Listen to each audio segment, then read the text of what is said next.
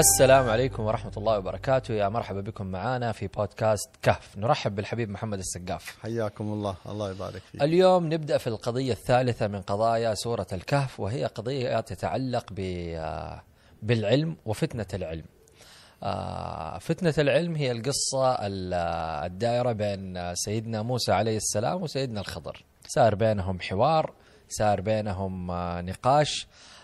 نبي نعرف قبل ما نتطرق إلى الآيات إيش القصة، يعني في أشياء ما هي واضحة في الآيات من خلال القصة. إيش كان قبل القصة؟ كيف بدأ الحوار؟ إنه قال إذ قال موسى لفتاه، مين هذا فتاه؟ كيف كانت اللقاء بينهم؟ فين كانوا رايحين؟ إيش الأمر الإلهي اللي أجى لسيدنا موسى عليه السلام وعلى أساسه كانت هذه الرحلة ابتداء؟ نعم، الحمد لله والصلاة والسلام على سيدنا رسول الله وعلى آله وصحبه ومن والاه. العلم شرف عظيم وميزة خاصة ميز الله سبحانه وتعالى بها بني آدم، استعدادهم وتأهلهم للتزود من العلم والاستمرار في هذه الزيادة. وعلم آدم الأسماء كلها، فكان هذا التعليم هو سر خلافته وهو سر منصبه الذي جعله الله تعالى فيه من الدرجة العالية التي استوجبت سجود الملائكة وخضوع الملائكة له عليه سلام الله تعالى، والأنبياء من بعده من أبنائه.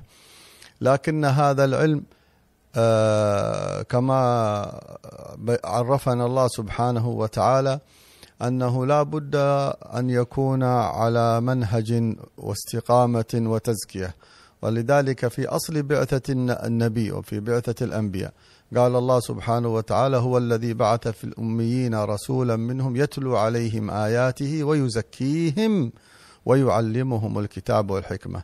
فالعلم هذا بدون التزكية، كما ذكرنا في لقائنا السابق وضرب النبي صلى الله عليه وسلم المثال لهذا العلم، أنه أن القلب مثل الأرض، منها ما هي صمّى، منها ما هي مثل الصحراء لا تنبت الأرض ولا تمسك الماء، ومنها أجادب ومنها.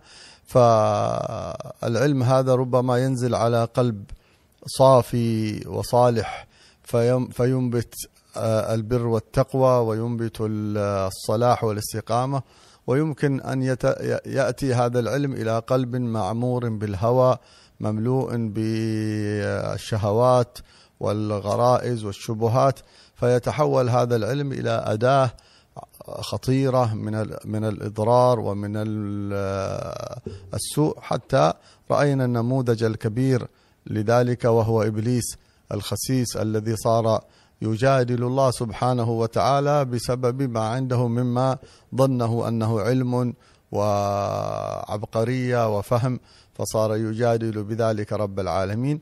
وكذلك ضرب الله تعالى لذلك مثل السامري الذي قال سبحانه وتعالى فيه: واتلو عليهم نبأ الذي آتيناه آياتنا فانسلخ منها فأتبعه الشيطان. هذه الآيات كلها: أفرأيت من اتخذ إلهه هواه وأضله الله على علم. كل هذا يدل على أن العلم إذا نزل على قلب فيه هوى، أن هذا الهوى يخمج هذا العلم، وقد جاء أن قطرة من الهوى تخمج بحرا من العلم. فلذلك تطلب هذا العلم شيء من التزكية والتهذيب. قال صلى الله عليه وآله وصحبه وسلم: من ازداد علما ولم يزدد هدى لم يزدد من الله إلا بعدا. والعالم كلما ازداد علما ازداد علما بجهله، فيزداد تواضع ويزداد خضوع لله سبحانه وتعالى، ويعلم أن العلم لا حد له ولا طرف، وقل رب زدني علما. ففي هذه السورة أراد الحق سبحانه وتعالى أن يبين لنا نموذجا من نماذج التعاطي مع العلم والتنبه إلى قضايا تتعلق بالعلم، فجمعها لنا في موقف واحد بين سيدنا موسى وسيدنا الخضر عليهم السلام، وما كان بينهما من الحوار، وما كان بينهما من النقاش والمواقف العجيبة اللطيفة الطريفة التي استحسنها وبين شيئا منها نبينا صلى الله عليه وآله وسلم لما أخبر أن سيدنا موسى كان قد وقع في نفسه أنه هل هناك من هو أعلم منه؟ هل أحد عنده علم أكثر منه؟ هل هناك علم هو لا يعلمه؟ فعرفه الله سبحانه وتعالى وهو كليمه، وهو كان أفضل من على ظهر الأرض في ذلك الوقت، أن هناك عبدنا خضر أعلم منك أو عنده علم ليس عندك فاذهب إليه. فذهب سيدنا موسى إليه، وبين الله سبحانه وبين النبي صلى الله عليه وسلم شيئا من المواقف الأخرى التي لم تكن موجودة في الآيات، لما أخبر أن سيدنا الخضر وسيدنا موسى لما كان في السفينة وقع طائر على البحر فأخذ شيئا من الماء وطار، فقال له الخضر لسيدنا موسى إن ما معي ومعك من العلم لا بالنسبة لعلم الله إلا كما أخذ هذا الطائر من هذا البحر، يعني شيء لا يذكر أبدا. ثم قال النبي صلى الله عليه وسلم بعد أن ذكر القصص التي حصلت والمواقف، قصة السفينة والغلام والقرية، قال يا ليت أخي موسى صبر حتى نزداد علما، يعني يا ليت المواقف كثرت حتى نتزود من الاستفادة. هذا نبينا محمد صلى الله عليه وآله وصحبه وسلم الذي علمه ربه ما لم يعلم أحدا من الخلق، وأعطاه ما لم يعطي أحدا من الخلق، لكنه هو أعظم من فهم الدرس القرآني وأعظم من فهم كلام الله سبحانه وتعالى. فقال يا ليته استمر وصبر لكنا نتعلم أكثر. وهكذا ينبغي أن يكون طالب العلم صبور، وعنده الرغبة وعنده الطمع وعنده الشغف والتعطش الكبير للعلم. العلم طبعا كما يقول الإمام الغزالي رضي الله عنه عندما ذكر مثلا آفة الحسد وبعض الآفات النفسية والقلبية التي تصيب الإنسان، قال صاحب المال يصيبه الغرور بماله، وأصحاب المال يتحاسدون فيما بينهم، وأصحاب كل صنعة يتحاسدون فيما بينهم، إلا أن أعظم ما يمكن أن يكون ذلك بين أهل العلم. قال لماذا؟ قال لأنها أغلى البضائع ولأنها أشرف المناصب، فلذلك تجد صاحب العلم إذا لم يتزكى وإذا لم يتطهر فإنه إذا حسد يكون حسده أشد من غيره، وإذا تكبر يكون تكبره أشد من غيره، لأنه يتكبر ببضاعة أغلى ولأنه يحسد على بضاعة أغلى. ولذلك منصب العلم منصب عظيم ومقام كبير، إلا أنه كما نعرف أنه كلما زاد التشريف زاد التكليف، وكلما بلغ الإنسان إلى رتبة أعلى كلما كان على محك وخطورة، كلما اقترب الإنسان من المناصب. ليس العسكري كالضابط واللواء ولا كالوزير ولا كجليس الملك ونائبه وهكذا، فكلما الإنسان ارتقى في المناصب كلما كان على محك وعلى خطر، وينبغي أن يحسب كل كلمة وكل تصرف كل حركة. نعم، فهذه القصة الجميلة اللطيفة اللذيذة التي أمامنا فيما جرى بين سيدنا موسى وبين سيدنا الخضر عليه السلام فيها الكثير من العبر والكثير من الدروس، جانب يتعلق بآداب المتعلم، جانب يتعلق بآداب المعلم، جانب يتعلق بالعلم الكسبي والشرعي، وجانب يتعلق بالعلم اللدني، وهكذا إشارات وتنويهات لطيفة تتعجب من كثرة ما تسمع من أهل العلم من اللطائف التي يستنبطونها والتي يأخذونها من هذه القصة. سبحان الله، شيء عجيب. كل بعد مدة تسمع أحد من المشايخ أو كذا يأتي بمعنى لم يكن يخطر على بالك أنه يعني يستفاد من هذه الآية. فنحن يعني نمر على ما نستطيع وما ما يعني يخطر بالبال ونتذكره من المعاني المهمة التي تتعلق بهذه الجوانب التي ذكرناها. نعم. بسم الله. وإذ قال موسى لفتاه لا أبرح حتى أبلغ مجمع البحرين أو أمضي حقبة، فلما بالغ مجمع بينهما نسي حوتهما فاتخذ سبيله في البحر سربا. نعم. هذه رحلة طالب العلم. الله سبحانه وتعالى أمر سيدنا موسى أن يرحل إلى الخضر، وكان في ذلك كما قلنا تأديب من الله سبحانه لسيدنا موسى عندما ظن أنه ما يحتاج إلى علم أحد، لأنه صار يتلقى من الله سبحانه وتعالى، فنهاه الله تعالى عن ذلك وقال بل اذهب إلى عبدنا خضر، عنده علم تستفيد منه ليس موجود عندك، والعلم الذي عنده من لدني كذلك ليس هو علم يعني من عند إنسان. ولذلك قالوا ينبغي لطالب العلم أولا أن لا يستغني عن التعلم ولا يقول خلاص أنا اكتفيت.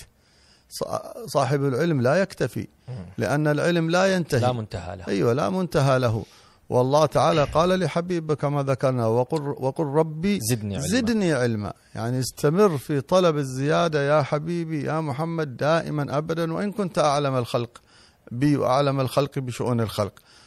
فسيدنا موسى أمر أن يذهب لسيدنا الخضر، وهذا فيه دلالة على أولا على لزوم الرحلة في طلب العلم، وكذلك على أن الإنسان إذا لقي العلم ولو عند من هو أدنى شأنا منه أو مقاما أو منصبا أو سنا وعمرا فليذهب إليه وليتلقى العلم، وأن طالب العلم ينبغي أن يتأدب بأدب طلب العلم حتى مع من هو ربما يكون أقل منه عمرا أو شأنا.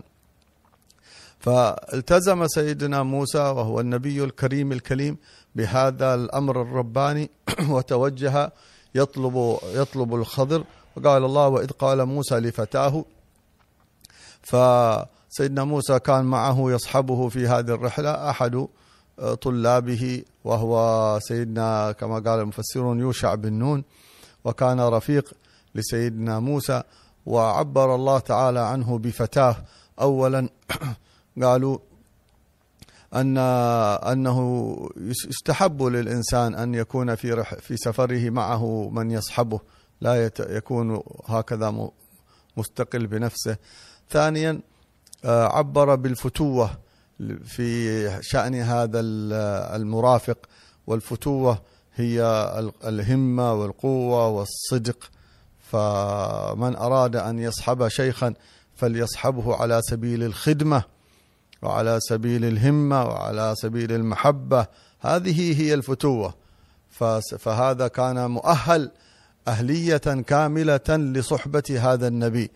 قال لفتاه لا أبرح حتى أبلغ مجمع البحرين، لا أبرح يعني لن أنقطع وأتوقف عن طلب هذا الخضر الذي أوتي العلم لدني حتى أصل إليه، يعني ما لن أستريح ولن أقف، خلاص أنا أخذته الهمة أنه لن يتوقف حتى يصل إلى غايته ومبتغاه.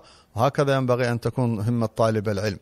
بعض الناس يريد أن يتعلم يمشي، إذا تجده ضعيف الهمة، إذا أراد أن يدرس مثلا علم من العلوم، يدرس علم الفقه، بعد أن يدرس من نصف كتاب أو مبادئ بسيطة يتوقف، خلاص تعب أرهق، كمل المسيرة حتى تتم هذا المنهج وتتم السلسلة العلمية حتى تكون متمكنا في علم الفقه، كذلك في علوم القرآن أو في علوم الحديث أو غيرها. فتجد الذي يتوقف كثير ويتعثر في مبادئ، إذا أراد أن يقرأ تفسيرا بعد ما يقرأ تفسير ربع جزء ونص جزء تعب، خلاص حط الكتاب ويروح يقرأ له قصص ولا يقرأ له أي شيء ثاني، سريع الإرهاق والتعب. تعرف أنه لا يأتي منه، ما يبلغ إلى مراتب العلماء أبدا. إنما أهل العلم الذين يجدون ولا يبرحون ولا يتوقفون أبدا. لا أبرح حتى أبلغ مجمع البحرين أو أمضي حقبا، يعني حتى أصل لمكاني، لأن الله تعالى جعل له هذه العلامة أن عبدنا خضر عند مجمع البحرين. مجمع البحرين هل قالوا بعضهم هناك في جهة سيناء، أو ما عند التقاء النيل مع البحر، أو عند التقاء طرفين من بحرين. الحاصل قالوا ما لم يصرح الله سبحانه وتعالى به بمكان أو باسم، فما سكت عنه إلا لأنه لا فائدة تترتب على ذلك. فيذكر الله تعالى دائما لنا في القصص، يذكر لنا ما يريد أن يوصله إلينا من الفائدة ومن المنفعة. فالذي يستفاد من ذلك أن الله تعالى عين له محل وجود ذلك الخضر، اذهب إليه. سيدنا موسى قال لن أبرح حتى أبلغ مجمع البحرين أو أمضي حقبة، أو أمشي ولو كانت أحقابا كثيرة. الحقب قال أهل العلم هو 70 سنة، فإذا كان حقبة جمع يعني أقل الجمع 3، فأقلها 210 سنوات أو 300 سنة أو 400 سنة، الله أعلم كم سيمضي. لكن هذه الهمة العظيمة التي كانت عنده هي من أسباب الوصول ومن أسباب البلوغ. الهمة تبلغ القمة، يعني من أراد أن يبلغ القمة فعليه بالهمة. فهذا أول أمر يدل على عظمة الهمة وقوة الهمة التي كانت عند سيدنا موسى. فلما بلغ مجمع بينهما نسيا حوتهما فاتخذ سبيله في البحر سربا.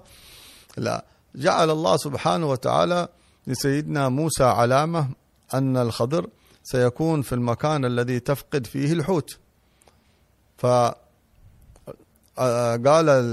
العلماء أن الحوت هذا في الحقيقة أنه كان في مكتل في قدر، وأنه كان مطبوخا، يعني قد شووه، لأن أرادوا أن يأكلوه، لأنه بعد ذلك سيبين هنا في الآية التي بعدها فلما جاوزها قال لفتاه آتنا غداءنا، يعني أن هذا السمك كان غداءهم أصلا، يعني أنه كان مطبوخا. ولكن هذا الحوت سقط من المكتل ومشى في البحر، حتى قال الله سبحانه وتعالى فاتخذ سبيله في البحر سربا، يعني مثلما تقول عمل أثر في البحر وفي حركته في الماء، كأنه تسرب، مثلما تقول تسرب أو السرب، وهو المكان المجرى الذي يدخل فيه الإنسان. فاتخذ سبيله في البحر سربا، عمل أثر في مشيه. ولم يتنبه لذلك الغلام، الفتى، ولم يتنبه سيدنا موسى لذلك الأمر، فما نبههم إلا الجوع. فلما جاوز قال لفتاه آتنا غداءنا لقد لقينا من سفرنا هذا نصبا. قالوا سيدنا موسى مشى مسافة طويلة جدا وما وجد تعبا ولا إرهاقا أبدا، لكن عبر الله سبحانه وتعالى قال فلما جاوز، لما سقط الحوت في المكان الذي فيه الخضر، بعد ما تجاوز محل مقصوده أحس بالجوع وأحس بالظمأ. فقالوا سبحان الله أن الإنسان دائما ما دام أنه يمشي إلى هدفه فلا يشعر بالتعب ولا يشعر بالملل. أضرب لذلك مثال، أنت بتمشي 4-5 كيلو مشي إلى مكان وأنت تريد شيء مهم جدا بالنسبة لك وهدف من أهداف حياتك الأساسية الكبرى، تمشي ما أنت شاعر. ولو قال لك أحد طيب اجلس استريح، لا ما بستريح، بكمل. صحيح. ما لا طب كل، لا ما أبغى أكل، لا ما هو وقت أكل، أبغى أوصل لمقصودي، خلاص مقصودي أمامي. لكن لو أن إنسان يمشي وليس له مقصود معين ولا حد محدد ولا مكان يريده معين، فإنه يعني يمشي هكذا لغير غاية، يشعر بالتعب، يشعر بالملل، يشعر بالجوع.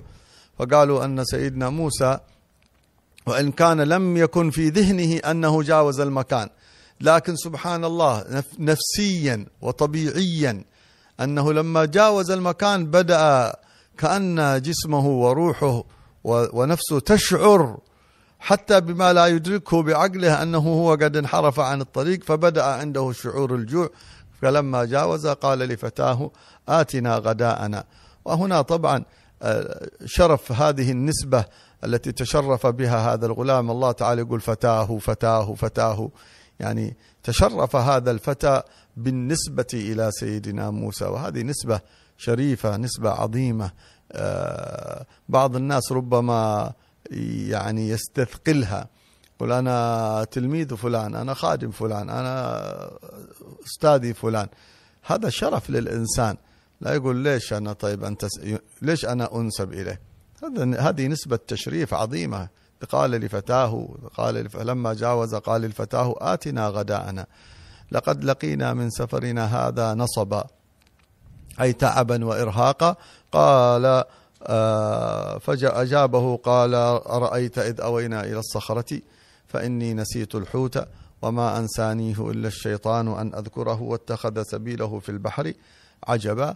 وقال والله أنا نسيت ما أقول لك أن الحوت هذا قد فقدناه في ذلك المكان، وهذا النسيان ما أنسانيه إلا الشيطان أن أذكره، يعني نساه أن يتذكره، أنساه أن يتذكر الغداء هذا وأن يتذكر الحوت هذا.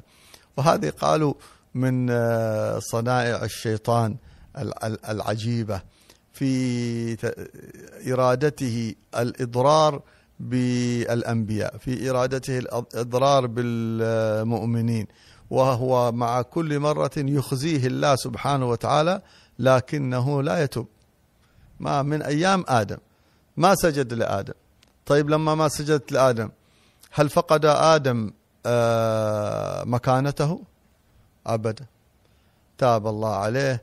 طب أنت أغريت آدم، أغريت ما سجدت، بعدين رحت تبغى تنزله من الجنة، تعبت سنين وأنت تحفي وتحفر، ولما نزل من الجنة، طيب وبعدين لما نزل من الجنة دخلتها أنت الجنة؟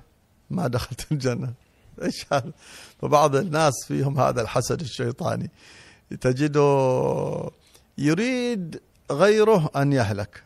طب ليه ما تريد أنت أن تسعد؟ لا، يريد غيره أنه يهلك معه، ويبقى حياته كلها وهو ينظر إلى الناس للسعي في هلاكهم والسعي في الإضرار بهم.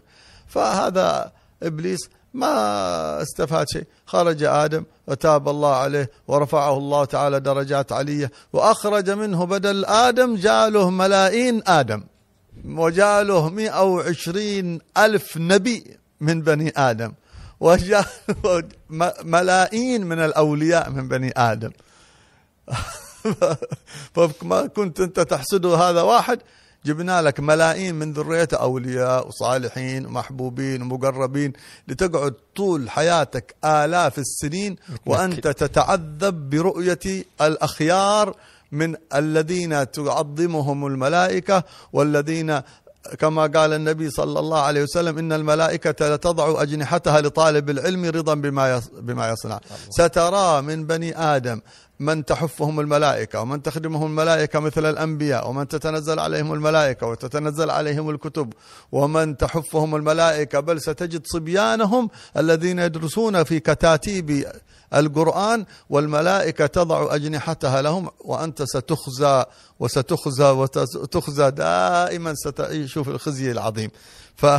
فهنا أراد أن يضعف أو أن يؤخر هذا الخير عن سيدنا موسى، فما درى أنه كذلك هو من حيث لا يدري يخدم، فلما أنساه طبعا زاد الأجر لسيدنا موسى في أنه زاد تعبا، ثم أنه تنبه بعد ذلك في المكان ورجع، ما حصل شيء، ما حصل إلا أنك نكدت على نفسك وكدرت على نفسك. قال واتخذ سبيله في البحر عجبا، فصار هناك الحوت اتخذ سبيله في البحر سربا، وهذا سيدنا موسى بعد ذلك اتخذ سبيله في البحر عجبا. عجبا من هذا الأمر من كل النواحي، كيف حوت مشوي يتحرك، وكيف يكون هذا الحوت علامة على الوصول. وهكذا قالوا أن أهل الله يتكلمون بكلام يعني بعضه عميق وبعضه دقيق، ونحن لسنا في مجالهم ولا نخوض في بحرهم. أين نحن من هؤلاء الأكابر من أهل المعرفة الذين يدركون من القرآن حقائقه ورقائقه؟ لكن يشيرون بعضهم أنه هكذا المؤمن في طريقه يجعل الله سبحانه وتعالى له شيء من العجائب أو الكرامات أو الخوارق التي تدل على أنه في الطريق. فالذي يسلك إلى الله ويسير إلى ربه سبحانه وتعالى تبدو له من حين إلى حين، تبدو له إشارات، تبدو له علامات، تبدو له دلالات، من مثل ما جعل الله سبحانه وتعالى لهذا سيدنا الخضر في الدلالة على أن موسى أنه خضر في هذا المكان، فرجع متعجبا. أمر كله عجيب، حوت يمشي ويترك أثرا في الماء، وهل يكون في الماء أثر؟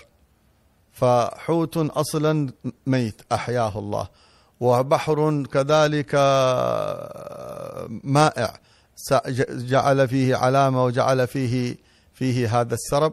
فكانت هذه علامات قاطعة في كون هذا المكان هو عين المكان الذي عناه ربه في أن الخضر سيكون هنا. نعم. فرد هنا سيدنا موسى عليه السلام وقال: قال ذلك ما كنا نبغي فارتدا على آثارهما قصصا. نعم. فكان اللي فعله إبليس اللي كان هدفه أنه ينسيهم أكلهم أو وما يذكرهم فيه، كان هو نفس المكان اللي عليه علامة الوصول، وكان هو نفس المكان اللي يكون دلالة على وجود هذا الرجل الصالح. ذلك ما كنا نبغي. بعدين يقول الله سبحانه وتعالى: فوجد عبدا من عبادنا آتيناه رحمة من عندنا وعلمناه من لدنا علما. نعم. من لدنا علما. هذا اللي هو سيدنا الخضر عليه السلام. هنا قال الله سبحانه وتعالى: قدم آتيناه رحمة من عندنا وعلمناه من لدنا علما. ليش تقديم الرحمة هنا من الله سبحانه، ذكره تقديم الرحمة من الله سبحانه وتعالى لسيدنا خضر عليه السلام، وبعد كده ذكر علمناه؟ وهنا في نقطة مهمة، قال علمناه من لدنا، يعني في حاجة اسمها العلم اللدني. ما هو هذا العلم اللدني يا حبيب؟ نعم. ولماذا قدمت الرحمة على العلم؟ نعم. أما في الآية الأولى ذلك ما كنا نبغي فارتد على آثارهما قصصا، قالوا لأن الفتى كان يمشي مع سيدنا موسى ولا يدري لماذا. يعني الفتى كان يمشي ولا يسأل، ما كان عنده خبر أن سيدنا موسى ذاهب وأن هناك علامة اسمها مجمع البحرين وأنه عنده علامة أنه سيفقد الحوت. ما كان الفتى يعرف ذلك، بل كان يمشي بصحبة الشيخ، وكذلك ينبغي للمريد والتلميذ أن يمشي في صحبة شيخه، فلا يكثر من الأسئلة إلا فيما كان في متعلق بما يفيده وينفعه. أما ما كان يخص الشيخ نفسه فما لك أن تسأل، بهذا شيء من الفضول. فهو قال أنا نسيت أقول لك أنه الحوت، يعني ما كان يعرف أن القضية هذه قضية مهمة. سيدنا موسى قالوا ذلك ما كنا نبغي، هذا هو عين ما نريده، هذه هي إشارتنا المهمة. فرجع قال فارتد على آثارهما، أي أنهم رجعوا على يتتبعون الآثار قصصا. قص الأثر هو تتبع الأثر، وهو عند العرب ما يسمونه بالقفاية، وعموما هو تتبع الأثر، النظر إلى الآثار. فالله سبحانه وتعالى كما قلنا جعل لهذا الحوت أثر وسرب وعلامة في البحر. ثم بعد ذلك قال فوجدا عبدا، وهذا شرف العبودية. قال الله تعالى فوجدا عبدا من عبادنا، فنسب العبودية له سبحانه وتعالى. أن العبد، هناك العبيد بمعنى العبودية الملكية الآدمية، أن يكون فلان مملوك لفلان، وعبد عند فلان، خادم عند فلان.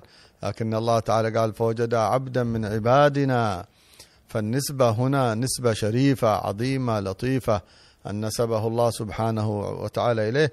بعدين قال آتيناه رحمة، فأي أنه هذا العبد عبد مخصوص مصطفى الله سبحانه وتعالى رحمه وآتاه رحمة، أي أنه سبحانه وتعالى قد ملأ قلبه رحمة، لأن سيدنا موسى سيرى مواقف في ظاهرها سوف تناقض معنى الرحمة.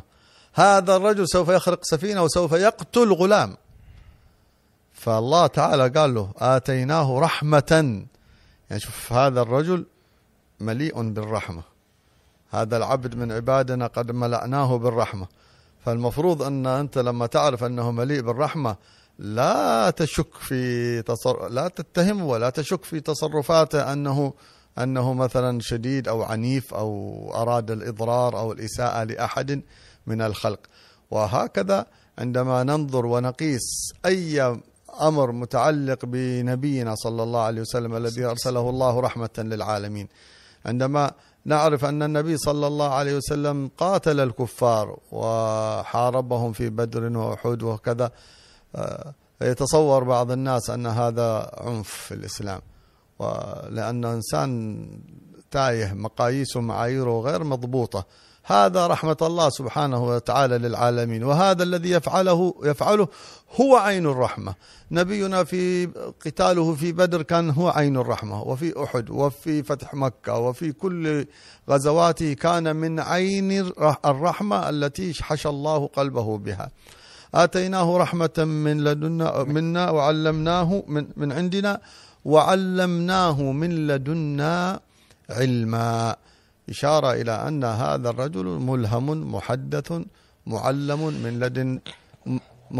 من لدن الله سبحانه وتعالى في علاه. أشار الحق تعالى إلى معان في هذا العلم اللدني، ما قال علمناه من عندنا علما، قال علمناه من لدنا، ما قال علمناه علما فقط، بل علمناه من لدنا، يعني أن العلم قد يكون بواسطة وقد يكون بغير واسطة. لا، الله سبحانه وتعالى قال الرحمن خلق الإنسان علمه البيان، الشمس والقمر بحسبان إلى غير. هذا التعليم هل هو بواسطة أو بغير واسطة؟ اقرأ باسم ربك الذي خلق الإنسان من علق، اقرأ وربك الأكرم الذي علم بالقلم علم الإنسان ما لم يعلم. قالوا هنا ذكر الله تعالى العلمين، علم بالقلم هذا العلم السببي الذي يتسبب الإنسان في طلبه، ثم قال علم الإنسان ما لم يعلم، هذاك علم لدني. فأول ما نزل الوحي على نبينا نبهه إلى شأن أن العلم له طريقين، علم يتلقى بواسطة الأسباب، وعلم يؤخذ ويتلقى من رب الأرباب سبحانه وتعالى، علم لدني. سيدنا موسى لديه علم، سيدنا موسى لديه وحي، سيدنا موسى لديه معرفة، سيدنا موسى كليم الرحمن. سيدنا الخضر عنده علم لدني خاص ليس موجود عند سيدنا موسى. وقالوا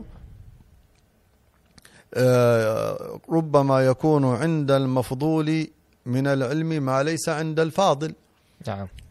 فسيدنا موسى لا شك أنه أفضل من الخضر، لكن هذا عنده علم آخر خاص خصه الله سبحانه وتعالى به. والعلم اللدني هو العلم الذي يؤتى إلهاما مباشرا من لدن الله، أي من الله سبحانه وتعالى بدون واسطة لهذا العبد، لا بواسطة ملائكة ولا بواسطة تعلم. هذا يسمى علم لدني لا واسطة فيه أبدا. فهذا العلم اللدني طبعا الكلام فيه ذو شجون. نعم. وأحوال كثيرة. قال الله سبحانه وتعالى واتقوا الله ويعلمكم الله، فإذا هناك ثبت أن هناك علم ينتج عن التقوى. قال صلى الله عليه وسلم من عمل بما علم ورثه الله علم ما لم يعلم. قال الله سبحانه وتعالى يا أيها الذين آمنوا إن تتقوا الله يجعل لكم فرقانا، يعني يجعل لكم نورا تفرقون به وتميزون به.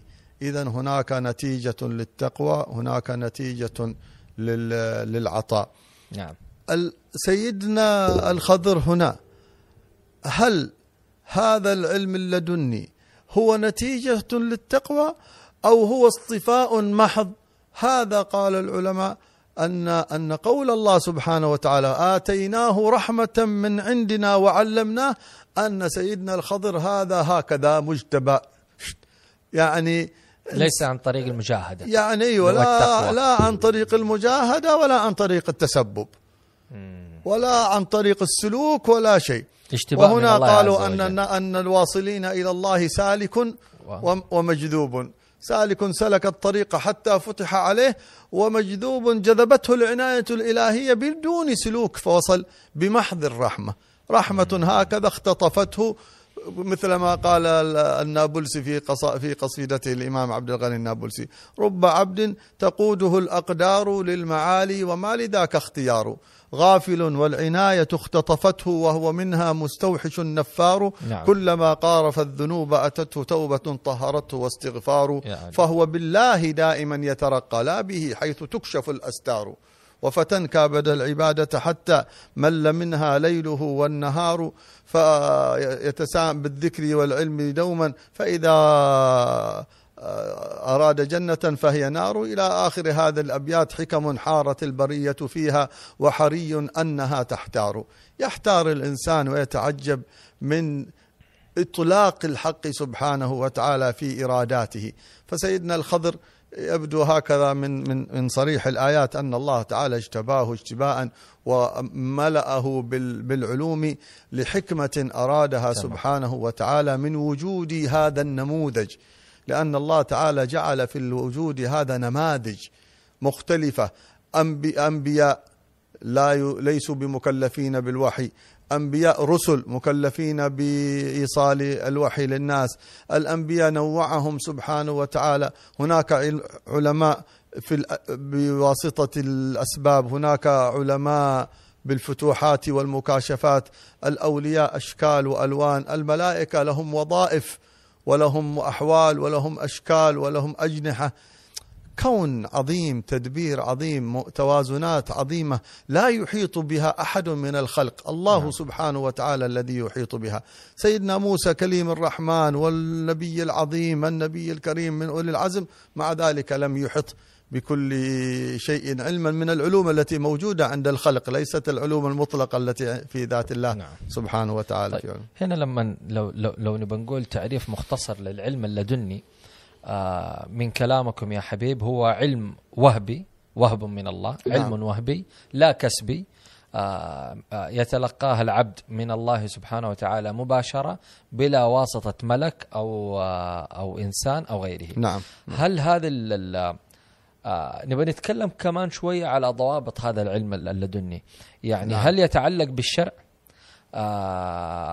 كيف الواحد يفرق إنه العلم هذا اللدني من الله سبحانه وتعالى، أو في اختلالات عقلية أو في وساوس شيطانية أو أوهام عقلية لدى الإنسان، يعني إلا ما يكون في ضابط لهذا وتمييز لهذا العلم اللدني، هل هو من الله عز وجل أو كانت وساوس أو أوهام أو غيره؟ نعم طبعا، كل يدعي وصلا بليلى وليلى لا تقر لهم بذاك. كثير من الناس ربما يدعون، والزنادقة يدعون، والباطنية يدعون، وكثير من السحرة يدعون، وكثير ممن تملي عليهم الشياطين وساوس وكمثل الكهنة يدعون، وكل يدعي أن عنده علم لدني وأن عنده علم معنوي. والناس كذلك العوام يستعظمون ما ليس بعظيم، فيظنون مثل بعض تصرفات بعض الناس ممن يعالجون بشيء من أمور الجن والشياطين وهذه الأمور، أن فلان هذا مكاشف، فلان هذا عنده علوم عجيبة.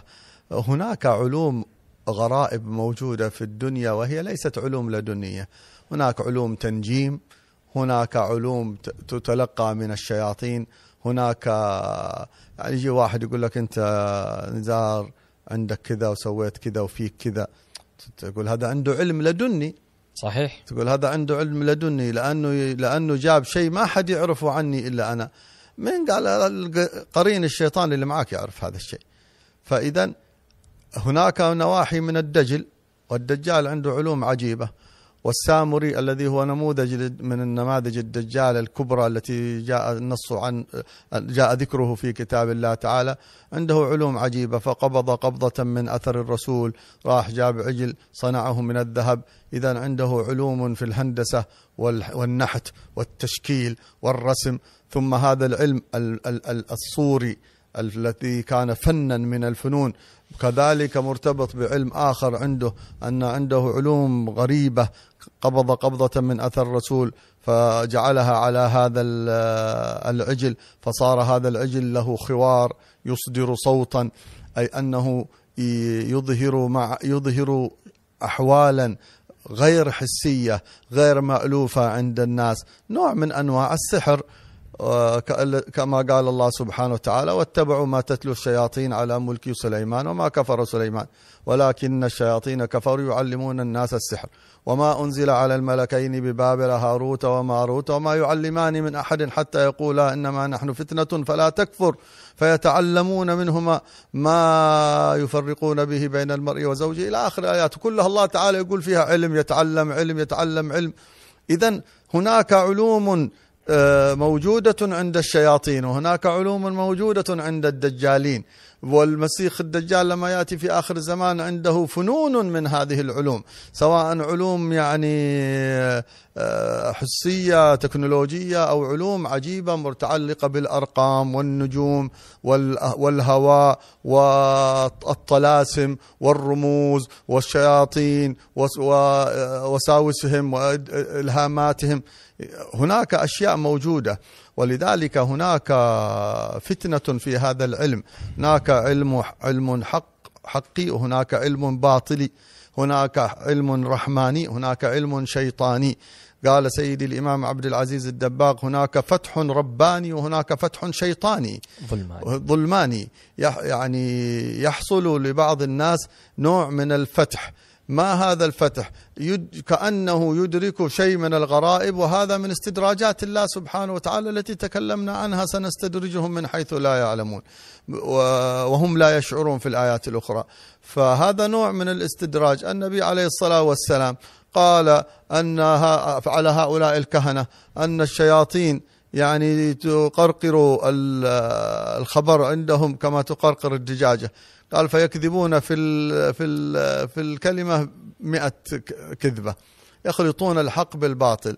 ذكر النبي عليه الصلاة والسلام مرة لبعض أصحابه أن تعالوا نفجع ابن صياد، لأنهم كانوا يتوقعون أن يكون هو المسيح الدجال، فجاء النبي صلى الله عليه وسلم إليه فرأته أمه من أم ابن صياد، قالت: هذا محمد. فتنبه ابن صياد، فقال النبي صلى الله عليه وآله وسلم: يعني لو لم يعني يتنبه لتبين، يعني إنه كنا نريد أن نفجأه، يعني أن الفجأة والمفاجأة ربما تخرج الشيء الذي هو في طرف ذهنه قبل أن يفكر. فجاء النبي صلى الله عليه وآله وسلم فقال: خبأت لك شيء خبأ. قال: الدخ. والنبي صلى الله عليه وسلم قد خبأ في قلبه سورة الدخان. يقول هذا الدجال، هذا ابن صياد كاشف رسول الله، اطلع على ما في خاطر رسول الله. هذا إذن هناك امتحان، هناك فتح ظلماني، هناك استدراج رباني لبعض هؤلاء الدجاجلة حتى يصلون من نوع من المكاشفة، نوع من الشفافية. نعم. كمثل إبليس الذي ارتقى وارتفع وصار مع الملائكة، يعني ليس بشيء غريب، وعنده علوم عجيبة إبليس في النهاية. هذا النوع من المكاشفة هل يكون بواسطة الشيطان أم من الله استدراج؟ هذا الفتح الظلماني كلها قد تكون يعني هل الشيطان مدخل على باطن الإنسان؟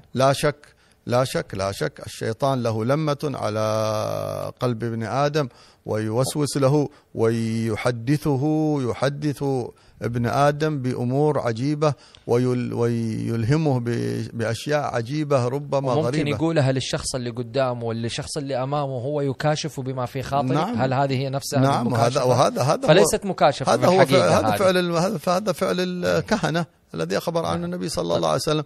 شياطين الله تعالى أخبر عن أنهم يسترقون السمع أصلا. نعم. يتعلق هذا بالماضي والحاضر والمستقبل ولا فقط في الماضي؟ لا لا، كعلم لدني أو كفتح الماضي، يكون حاضرا ويكون ماضيا ويكون مستقبل، وربما تحدث بعضهم ببعض المستقبليات فتأتي شبه ما قال مثلا فيغتر، كعلم لدني وكفتح ظلماني يا حبيبي، حتى فتح ظلماني. فربما الإنسان يعني يكاشف من الله، يرتبك أمام ذلك، سواء هو الإنسان نفسه يفتتن أو الناس الذي حوله يفتتنون به. وهناك سنة كونية، سنة تكوينية في الإنسان جعلها الله سبحانه وتعالى، وهو أن هناك أن هذه النفس في ارتباطها بالروح، في علاقتها بالبصر والبصيرة، أنها فيها نوع من الاستعدادات والملكات. نعم. الإنسان فيه ملكات عجيبة، ولذلك ربما يبلغ الإنسان بشيء من المجاهدات لهذه النفس إلى تطورات أحوال غريبة عجيبة، كمثل من هم مثلا مشتغلين بعلوم السيمياء وهذه العلوم التي كثرت أن تكون في شرق آسيا من بلاد الهند وغيرها. تجدهم يجاهدون أنفسهم، يجلس 10 سنوات في كهف. نعم. يروح يتقلب في الأرض مدة مثلا 100 كيلو، تأخذ منه 2-3 سنوات يتقلب.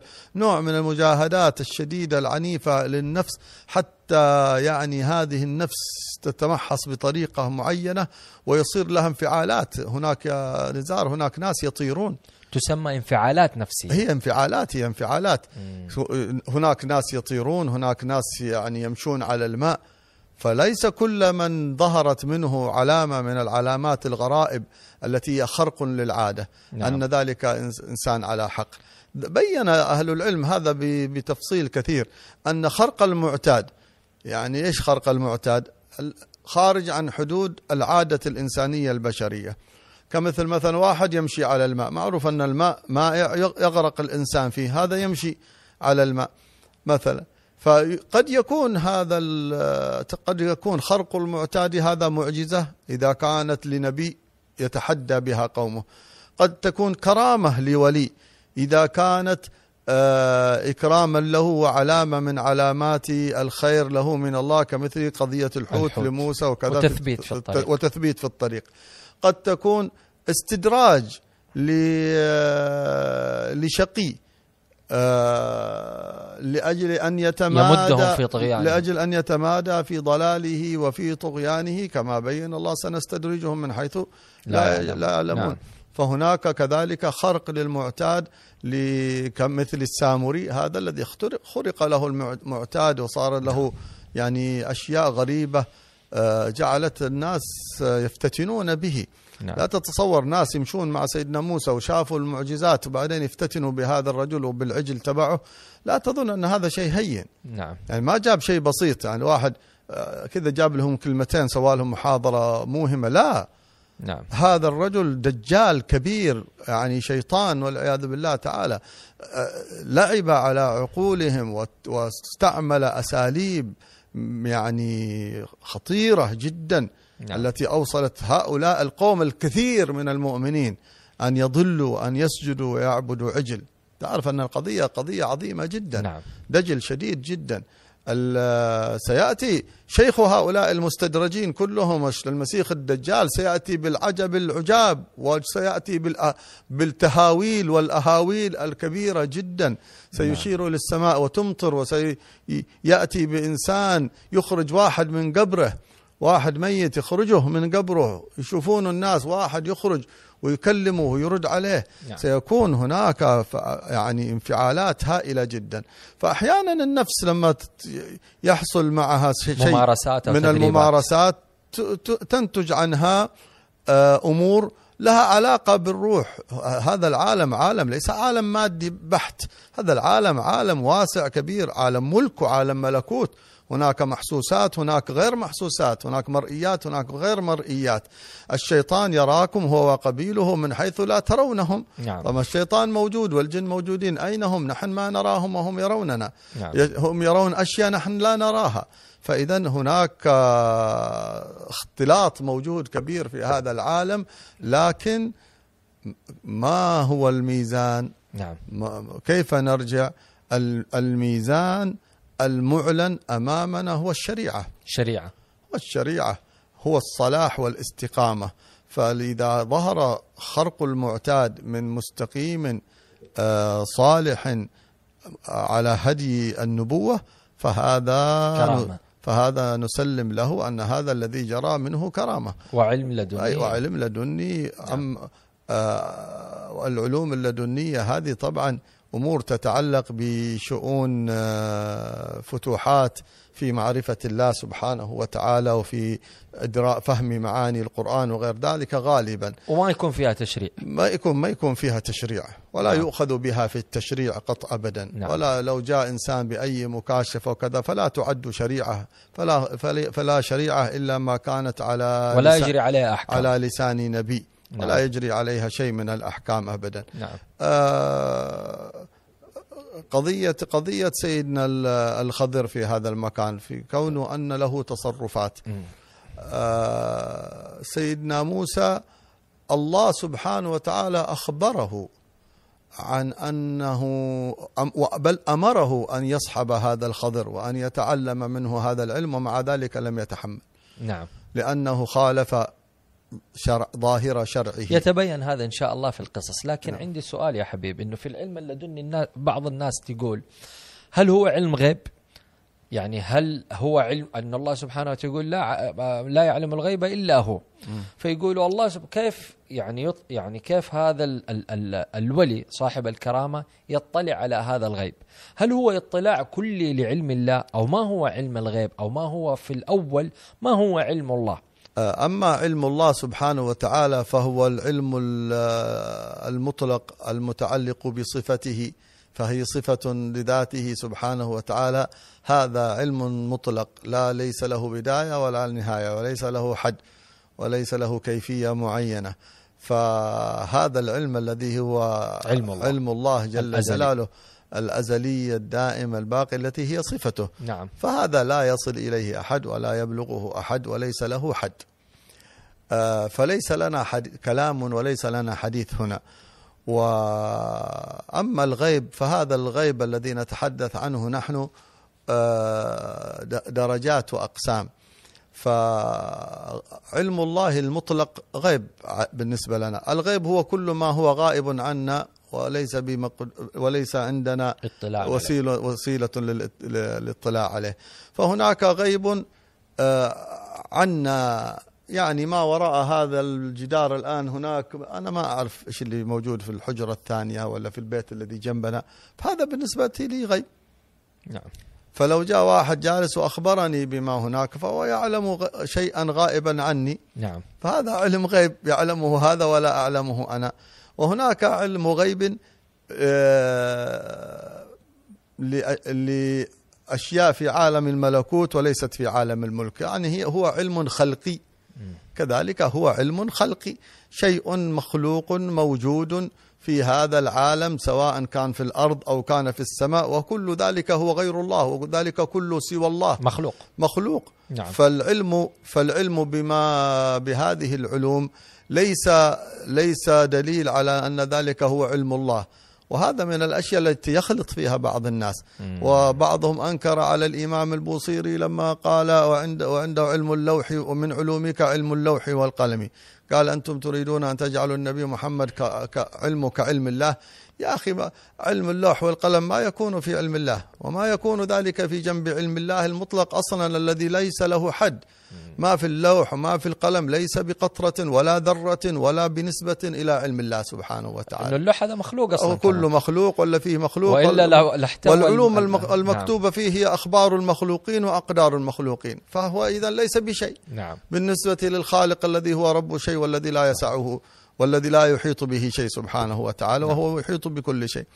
فإذا هناك علم قال الله سبحانه وتعالى ولا يحيطون بشيء من علمه إلا بما شاء.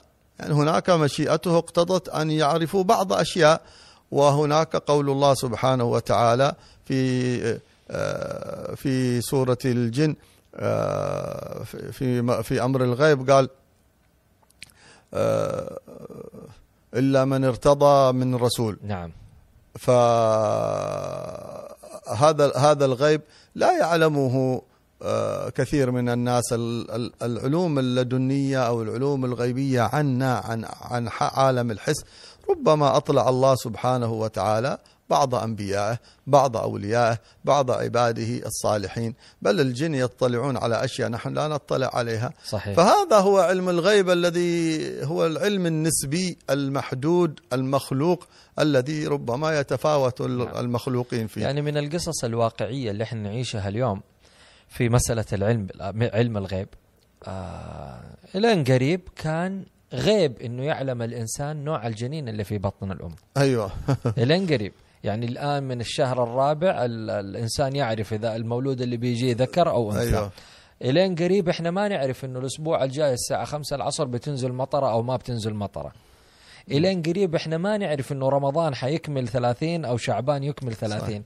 الآن هذه الأمور ما أصبحت من علوم الغيب، فهل هي كانت أصلا في دائرة علم الغيب الإلهي، ولا هي كانت في علم الغيب لكن المتعلق بأمور الخلق؟ كانت من علم الغيب المتعلق بأمور. نعم نعم، هذه أمور خلقية. أصلا في من حكمة خلق الله أنها يمكن أن يستدل عليها الإنسان ويعلمها، فما كانت علم غيبي مطلق، إنما كان قابل للاستدلال. لما ذكرتم يا حبيب الانفعالات النفسية التي تجعل الإنسان قد يطلع إلى بعض العلوم أو غرائب العلوم أو بعض المفاهيم والمعارف التي لم تكن في ذهنه، يعني هو ما قد قرأ هذه المعلومات. اليوم احنا نتكلم على ما يسمى بالوعي الروحاني أو العلوم الروحانية، واختلطت ما بين العلوم الشرقية زي ما ذكرت في شرق آسيا والهند والبوذية والهندوسية، وما بين الأديان سواء كان في الغرب والمسيح والمسلمين، فصارت عندنا خلطة عجيبة ومنتشرة في العالم الإسلامي أو العالم ككل، وتسمى مظلة الوعي الروحاني التي أصبحت أكبر من مظلة الأديان عند الإنسان. اليوم في موضوع العلم اللدني في كاتبة اسمها مثلا استر هيكس، هذه عندها كتاب اسمه اسأل تعطى. اسأل تعطى مرت بتجربة تأمل اللي هي غماض العين والصمت والجلوس بكيفية ما، وجلست 6-8 أشهر، بعدين ظهر لها روح، هذه الروح اسمها إبراهيم، فصارت هذه الروح هي اللي تعلمها وتخاطبها وهي تسألها. صارت الامرأة هذه تسأل هذه الروح والروح تجيبها. اليوم احنا بنتكلم يمكن 30 سنة هي تحاضر وتكتب كتب وتتكلم باسم هذه الروح اسمها إبراهيم، وتسأله ويجيب لها غرائب. في كتاب آخر اسمه حوارات مع الله، هذاك كانت روح في حوارات مع الله أو مع الإله، يسأل الله تساؤلات مثل هذه، تساؤلات وجودية عن الجنة والنار والأنبياء ويجيبه. وهذا الكتاب أصبح أعتقد أنه ترجم كمان إلى اللغة العربية ومنتشر، وأصبحت غاية الإنسان اليوم الوصول إلى هذا العلم عن طريق هؤلاء المعلمين، سواء كان المعلم الروحي اللي هو هذه الأرواح كآبراهام وغيرها. وأقول لك يا حبيبي أنه عندنا الآن هنا ناس في بلادنا نعرفهم يتكلمون باسم هذه الأرواح، يعني كل أحد صار يسمون بعض الأحيان أفاتار أو يسموهم أسماء إنه هم اللي بيعلمون، في بعضها أسماء أنبياء وبعضها أسماء ثانية، ويقولوا هذا علم من الله، هذا هو العلم اللدني. وبعدين يقولوا كمان يعني دعم لهذا، فكشفنا عنك غطاءك فبصرك اليوم حديد، وهذه الدلالات على وصولهم لدرجة من الوعي والشفافية وتطور البشرية، أن أرادهم الله سبحانه وتعالى أن يبلغوا إلى هذه المرتبة، إلى هذه الدرجة من العلم، إنه يقدروا يطلعوا. فساروا ويستدلوا بالقرآن على كل نقطة وكل جملة بالقرآن على صحة هذا، ومعهم سبحتهم، وكثيرين قرآن وكثيرين ذكر وصلاة على النبي صلى الله عليه وسلم. لكن لما تسمع الكلام وتوزنه زي ما قلت أنت يا حبيبي ميزان الشريعة، يصلوا ويصوموا ولا ما يصلوا؟ يصلوا ويصوموا، وبعضهم وصل لمرحلة قال الصلاصلة والصوم صمت. وصلوا إلى غالبا يصلون إلى هذا. أنا أقول لهم دائما المرحلة الأخيرة اللي يجوني ناس مبتدئين في هذا المجال يقولوا لا إحنا ما زلنا نصلي ونصوم. أقول له أيوه هذه المرحلة الأولى، الثانية، الثالثة. فكيف نقدر نقول يا حبيب يعني كيف نقدر نقول لهم إنه وإن كنتم تتكلموا، والشيطان ممكن يجيب لك كلام يعني طيب وزين، شيطان شاطر وشاطر وكلام صحيح. هو ليس الشيطان، هم يحسبوا الناس إن هل هؤلاء يؤمنون بالشيطان، يؤمنون بوجود الشيطان؟ ابتداء في الأمر نعم، بعدين يصلوا إلى مرحلة أيوه. إنه الشيطان فكرة وجهنم فكرة. هذا هو نعم، هذا الشيطان فكرة وجهنم فكرة ويدخلوا في هذه التسيحات. كيف نقدر نوضح هذه المسألة يا حبيب؟ نعم، سيدنا الخضر كما قلنا في أول الأمر في وصف العلم اللدني أنه ما كان يتلقى هذا العلم اللدني بواسطة لا ملائكة ولا واسطة شياطين ولا واسطة، إنما الله تعالى قال من لدنا. فهذا علم فتح، وعلم الفتح يعرفه صاحبه أنه علم معرفة بالله سبحانه وتعالى، لا يناقض شريعة الله بأي حالة من الأحوال، إنما له صورة من الصور يدركها صاحبها، ويدرك علاقتها بالشرائع، ويدرك علاقتها بالأحكام، ويدرك معنى صلتها بالله سبحانه وتعالى في علاه، وصاحبها يكون على قدم العبودية المحضة لرب العالمين سبحانه وتعالى في علاه، لا غرض له في المال ولا غرض له في الجاه. سيدنا الخضر كان معتزل الخلق، وكان له أحوال وشؤون غريبة فيما جعل الله تعالى من مهماته في هذا العالم. وعلى كل حال الأصح عند أكثر العلماء أن سيدنا الخضر هو نبي أصلا، وليس هكذا بعبد ملهم أو ولي ملهم، بل إنه نبي من الأنبياء، وهذا أصح الأقوال عند أهل العلم. لأن الله تعالى قال عبدا من عبادنا آتيناه رحمة من عندنا وعلمناه من لدنا علما. فأما هؤلاء الجماعة الذين هم باطنية العصر كما قلنا، وأصحاب حركة العصر الحديث كما يسميهم البعض، هؤلاء يا سيدي في هذه الصورة التي ذكرتها صورة واضحة أنها صورة شيطانية، ليست بجديدة، بل كانت كما أخبرنا عن النبي صلى الله عليه وسلم أن الشياطين تقرقر لهم في وتهمس لهم في آذانهم. وهذا كان من أيام الأمم السابقة، وكان في أيام النبي عليه الصلاة والسلام وما أخبرنا عنه، وكان ما بعد ذلك. بل هناك من تمثل لهم الشيطان، لما جاءهم هكذا صوت بس تمثل لهم الشيطان. مشركي قريش جاءهم الشيطان وتمثل لهم، وأبو جهل جاءه الشيطان وتمثل له في يوم بدر. فيعني الشيطان يستطيع أن يتمثل ويستطيع أن يقيل، وكل إنسان معه قرين كما جاءنا من الشياطين يقارنه ويعرف أخباره ويعرف نقاط ضعفه، ويمكنه أن يلهمه، ويمكنه أن يشكل له تشكيلات في مناماته، وربما أن يكون ذلك حتى في يقظته، لأنه قد فتح على نفسه الباب. فهؤلاء الناس تعرف مباشرة أنهم يعني على خلل وزلل. أولا ترى أن علاقتهم بالشريعة يعني تتفكك شيئا فشيئا فشيئا مباشرة من بداية ما يدخلون في هذا المجال، وتجد أنهم مباشرة أفكارهم ومعتقداتهم عن الله سبحانه وتعالى تبدأ تتغير على طول. لو سألته في أمر العقيدة وفي معرفته بصفات الله ومعرفته عن الله سبحانه وتعالى فيما ينبغي أن ينزه الله تعالى عنه، تجد عندهم خلل شديد وشنيع جدا مباشرة. ثم هم على طول تبدأ هكذا تصورات عندهم، تبرئة الشيطان هذه على طول سريعة، أنه لا يعني لا ما يوجد الشيطان، هذا فكرة، الشيطان هذا هي طاقة الشر الموجودة في البشر. الشيطان لأنه هو ملهمهم، لأنه هو ملهمهم، فلذلك مباشرة يحصل عندهم هذا الأمر. ثم هم يريدون الخروج من هذه العقدة، يريدون أن يخرجوا من كونهم آدميين بسطاء إلى كونهم نوع من المخلوقين آخر. نعم. يعني يريد أن يكون هو فوق الناس. أنا أتلقى من الله، أنا أتلقى بواسطة غيبية. ثم عندنا هناك مشكلة كبيرة، وهو أن الإنسان عنده عقدة الفضول للغيب. الآن الناس تميل إلى أفلام أكشن، تميل إلى بعض الأفلام والقصص والروايات الغريبة التي فيها غرائب.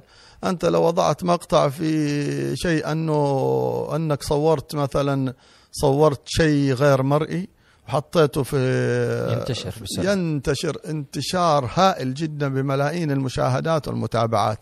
الناس عندها يعني فضول الاطلاع على ما وراء عالم الحس، شيء جنون عند الناس لهذا الأمر، ولذلك الأفلام وأمثالها التي تتعلق بهذه الأمور تجد رواج هائل جدا. فهذا الإنسان الذي عنده الفضول ويظن أن كل ما هو من عالم ما وراء الحس أن ذلك عالم الله. هذه نقطة مهمة. هذه هي المشكلة، كل ما هو من غير عالم حسنا يعني أنه ملهم، ثم أنه هو نزه نفسه أنه هو لا يمكن أن يدخل إليه الشر. يعني ما يمكن أن يكون الذي أطلع عليه هذا باطل. ليش نزهت نفسك بهذا؟ عشان يصلي ويصوم، هذا فهمه. إذا صلى وصام وقرأ قرآن يظن أنه يستحيل استحالة أنه يأتي هذا. ما كان السامري الذي أخبرنا الله سبحانه وتعالى عنه كان يصلي ويصوم، وكان من أحبار بني إسرائيل، من كبار العلماء حول موسى، كان جليس سيدنا موسى، كان من الأحبار، كان طبقة كبار علماء، إذا لم يكن هو أكبر علماء بني إسرائيل في عهد سيدنا موسى. ومع ذلك الله تعالى قال فيه هكذا، قال اتبع هواه فأتبعه الشيطان. يعني الشيطان اشتغل عليه وألهمه وأعطاه فصار مصدر تلقيه الشيطان، وهو في هذا كله كان يظن نفسه أنه يعني فتوحات. لو قرأت المعوذتين، الله سبحانه وتعالى أمرنا بقراءتها، حفظك اقرأوا المعوذتين ويقرأوا آية الكرسي ويستغفروا ويعيشوا في هذه التجارب. بل في جلسات روحانية وتأملية بالصلاة على النبي، ويأتيهم بعض هذه المفاهيم ويقولوا إذا كيف تجينا هذه الشياطين وإحنا بنذكر الله وإحنا بنسبح وإحنا ذكرنا. نحن اللقاء السابق ذكرنا رواية عن رواها الحاكم أن النبي صلى الله عليه وسلم قال يأتي الكافر المنافق الكافر المشرك بالله تعالى فيجادلك بما عندك، يجادلك بالقرآن. وأخبرنا النبي عليه الصلاة والسلام في رواية عجيبة غريبة أن شياطين في آخر الزمان يخالطون الناس يقرؤون عليهم القرآن. ما هو بس أنه أنت تقرأ قرآن، يقرأ لك هو كمان القرآن.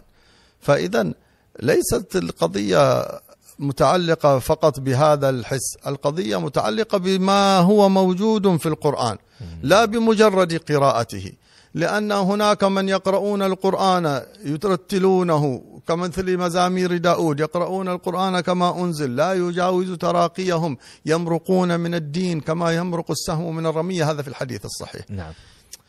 هناك دلالات واضحة جدا. الشيطان ما كان هو أصلا سجاد، عباد، قوام، صوام، لما ارتفع مع الملائكة كان الشيطان يغني بموسيقى، كان الشيطان يقرأ ويسبح ويهلل ويذكر الله مع الملائكة. يا جماعة صلوا على النبي، هذا أوضح من الشمس في رابعة النهار. الله تعالى حكى لنا قصة الشيطان، وحكى لنا قصة السامري، وحكى لنا قصة هؤلاء الفجرة الذين كفروا وهم يعرفون الحق بل وكانوا على علم لكنهم غلبهم الهوى. فهذا نوع من غلبة الهوى الذي موجود عند كثير من الناس، هو غلبة هوى. طب ما الذي يجعلك لا تتبع دين النبي محمد؟ لماذا تريد أن تتلقى من جانب، لماذا تريد أن تتلقى من جانب غير جانب دينه وشريعته الظاهرة الصريحة؟ ما الذي يجعلك هكذا؟ طب هناك طريق للتلقي المعارف، وهناك طريق للسلوك والسير إلى الله سبحانه وتعالى بواسطة المشيخة، بواسطة شيوخ التربية والتزكية، ودخول الخلوة والعبادة والذكر لله سبحانه وتعالى. وكم حذر أئمة هذا الشأن وأئمة هذا الطريق كم حذروا من قضية هذا الفتح الشيطاني، هذا الفتح الظلماني عندما يستقل الإنسان، بل كانوا ينهون المريد أن يدخل خلوة وأن يعمل مجاهدات ويدخل خلوة شديدة من الذكر والظلام دون أن يكون ذلك بإرشاد شيخ عالم عارف بالله محقق لأمور الشريعة. يقولون لأنهم يخشون عليه من أن يفتنه الشيطان. إذا الشيطان يستطيع أن يدخل في حتى مثل هذه القضية. وكانوا يذكرون القصة الشهيرة التي يذكرونها عن الإمام عبد القادر الجيلاني رضي الله عنه رحمه الله، أنه كان صاحب عبادة وصار صاحب فتح، وأنه في ليلة من الأيام وهو في خلوته يقوم الليل انقشع سقف بيته وأشرقت أنوار هائلة جدا، فتعجب من ذلك فقال له: يا عبد القادر، إني قد رضيت عنك وإني قد رفعت عنك التكليف، خلاص أنت وصلت إلي. فقال له: اخسأ يا عدو الله، التكليف لم يرفع عن النبي محمد صلى الله عليه وسلم، صلى إلى آخر فرض وهو مريض في حياته. فإذا هذا الشيطان تحول إلى رماد. إذا كان الشيطان يطلع هذه التهاويل ويمكن أن يدخل للإنسان بهذه الحالة في خلوته، في خلوته ذاكر، وهذا رجل ذاكر عابد وسط صلاته، فكيف يعني حالنا نحن؟ وهذا رجل من كبار الفقهاء، من كبار العلماء، من كبار الأئمة الهدى. إذا للشيطان مداخل على الإنسان ينبغي أن يحذر منها، وقد حذرنا الله سبحانه وتعالى. يعني الكلام يطول ويعرض في هذه القضية جدا، لكن سياجها وسورها الذي يضبطها هو الرجوع إلى أهل العلم ممن جمعوا بين علوم الشريعة والحقيقة ومن عرفوا قواعد العقيدة، بحيث أن الإنسان إذا أتاه شيء من ذلك يرجع إلى ميزان العلم. وهؤلاء العلماء الأكابر الذين موجودين والحمد لله في كل زمان ومكان، فيرجع فيبينون له أن هذا الذي تصوره هو أمر يخالف قواعد المعتقد، قواعد الشرع. فإذا عرف ذلك يعلم أن هذه دسائس دخلت عليه، وأننا يكفينا السلوك على طريق رسولنا محمد صلى الله عليه وآله وصحبه وسلم. وربما في اللقاءات القادمة ستأتي إشارات لما نبدأ نتكلم عن القصص نفسها، ستأتينا يعني تنبيهات لهذا الأمر إن شاء الله. جزاكم الله خير يا حبيب. الله يحب. نلتقي إن شاء الله بكم في لقاء آخر، في أمان الله.